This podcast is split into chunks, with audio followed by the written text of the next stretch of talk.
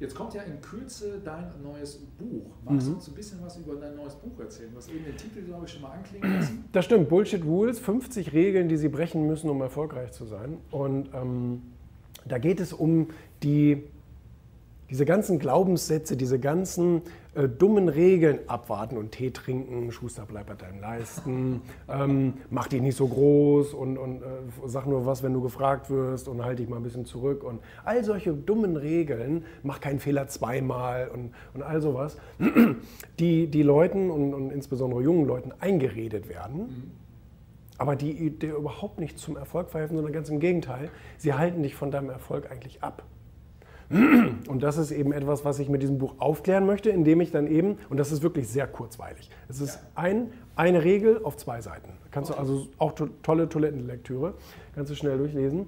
Und die entkräfte ich dann eben, auch mit Beweisen aus unserem Alltäglichen, wo man sagt, ja stimmt eigentlich. Das, äh, ne? Elon Musk ist eins der Beispiele ja. zum Beispiel.